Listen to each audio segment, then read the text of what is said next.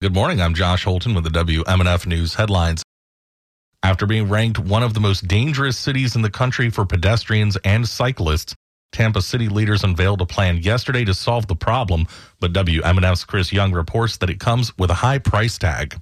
Mayor Jane Castor joined city leaders at a community center in West Tampa to discuss the citywide mobility plan. The plan is going to be our roadmap into the future for redesigning our streets, making walking and biking a breeze throughout our city, and putting our staff and resources to work in ways that will create the biggest impact. The plan is ambitious, with a goal of zero roadway deaths and half of commute trips to be made by walking, biking, and taking transit by 2050. It'll also cost $2 billion to execute. Various small, short term projects were outlined Tuesday.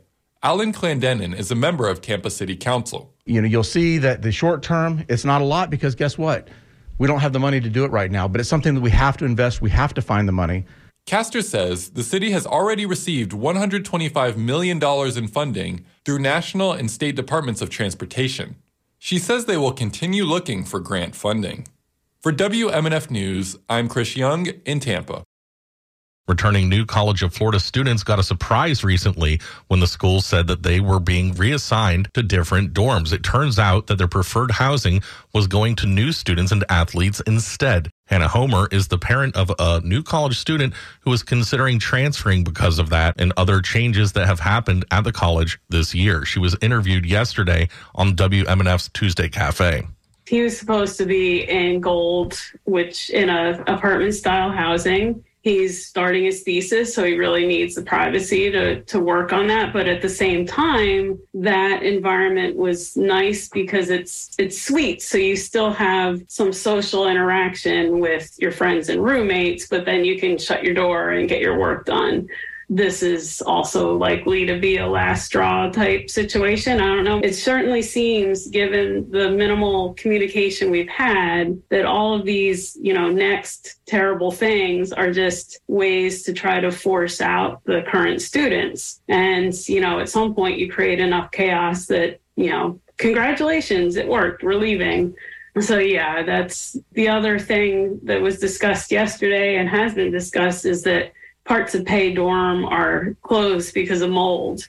Uh, and beyond that, the whole building's connected by the HVAC system. So even doing some remediation in part of the dorm is not necessarily removing the mold problem.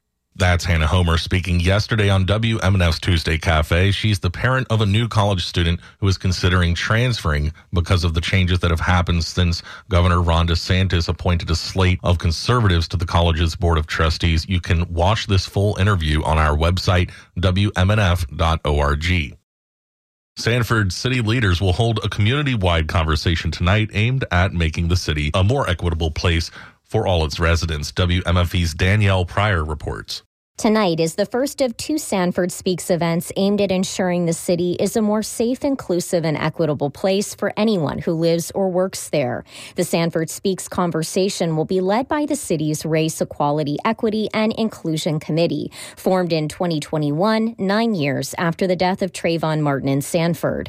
His killing and the circumstances surrounding it are credited with starting the Black Lives Matter movement. The goal of Sanford Speaks is to help foster trust across cultural ethnic and racial lines, strengthen interpersonal relationships, and increase awareness of systemic injustices. In Orlando, I'm Danielle Prieur.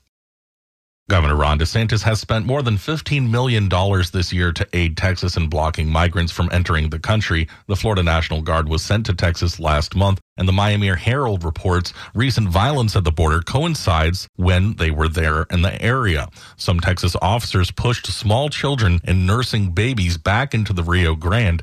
A state trooper reported seeing a 19 year old pregnant woman having a miscarriage after being caught in razor wire, and a four year old girl trying to cross the razor wire was also pressed back by Texas National Guard soldiers. It remains unclear whether Florida National Guard were part of the actions under investigation. Wakulla County commissioners are facing backlash for refusing to update the county's spring protection ordinance. Some residents say the county is not doing all it can to ensure Wakulla Spring stays clean. Local environmentalist David Damon blasted the board for its lack of action. some of you grew up here. You know better. You should be ashamed. Every one of you should be ashamed because you don't give a damn. Monday's commission meeting broke out with citizen protests. Commissioners say they did not act on the citizen based proposal because it did not go through the proper state channels. The debate over stricter regulations comes as the request was submitted to the county to build a gas station over part of the spring last February. That request was eventually withdrawn. Endangered green sea turtles in Florida may soon have a new critical habitat 5,000 acres worth. WLRN intern Ariana Otero has this report. If all goes according to plan, scores of these endangered turtles will have a safe place to call home by year's end. That's the aim of a new proposal from U.S. Fish and Wildlife officials and the National Oceanic and Atmospheric Administration. In 2019, the Center for Biological Diversity sued the agencies on the grounds there were no protections for green sea turtles. This new proposal is the result of a court ordered agreement.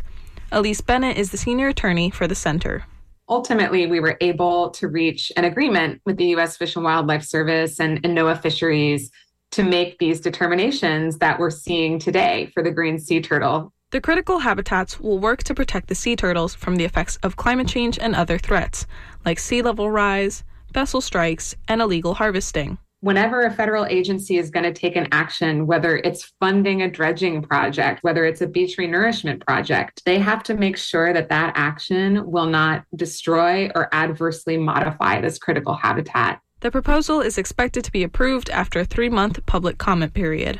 I'm Ariana Otero in Miami. Officials say a seventh case of malaria has been documented in Sarasota. The Florida Department of Health reported a new locally acquired case of malaria during the week of July 9th through 15th. That's in addition to five cases last month and one case in May. Sarasota County, along with Manatee County, directly to the north, has been under a mosquito borne illness alert for nearly a month. Sarasota County officials have been using aircraft, trucks, and ground crews to apply insecticide where malaria cases have been reported.